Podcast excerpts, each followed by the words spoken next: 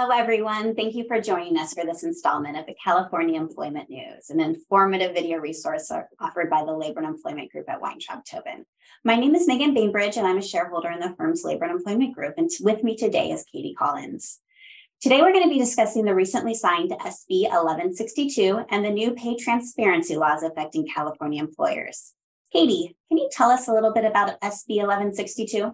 Thanks, Megan. Governor Newsom signed SB 1162, which amends Section 1299 of the Government Code. Effective January 1st, 2023, employers with 15 or more employees are required to do the following: disclose the pay scale in job postings and provide employees the pay scale for the position that they are currently holding upon request. Further, an employer with 15 or more employees that engages a third party to announce, post, publish, or otherwise make known a job posting must provide the pay scale to the third party and require that the third party include the pay scale in the job posting. Pay scale has been previously defined in California Labor Code Section 432.3 to mean a salary or hourly wage range and does not include bonuses, equity, or other types of compensation. Megan, can you tell us some of the other requirements of SB 1162? Absolutely. The new law also contains language regarding enforcement and reporting.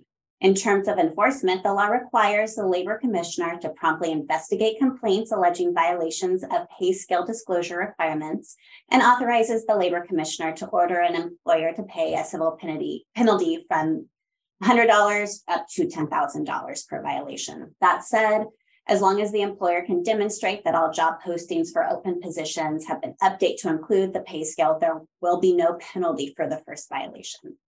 The law also authorizes people to bring written complaints in front of the Labor Commissioner as well as civil complaints. And so, as we all know, PAGA claims can result.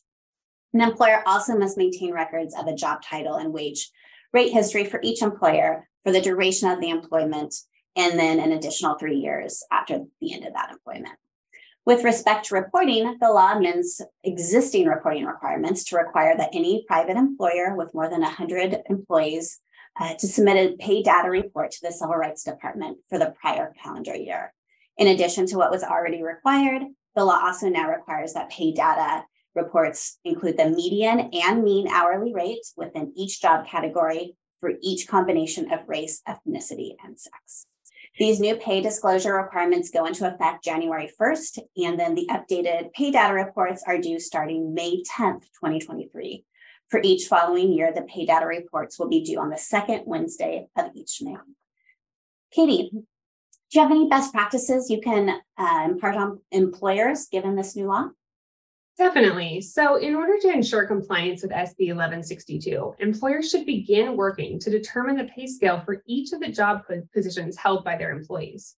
In doing so, it is recommended that employers work with legal counsel to conduct privileged audits to proactively identify any pay disparities and determine if legitimate non-discriminatory business reasons for any discrepancies exist, and where necessary, implement any proactive remedial measures. Further, employers should review all new job postings to ensure they are in compliance and train any individuals responsible for creating job postings or responding to employee requests in the requirements of SB 1162. Well, that does it for today. Thank you for joining us. You can continue to find us at California Employment News, which is on our blog at the lelawblog.com and wherever you listen to your favorite podcasts. We'll see you next time.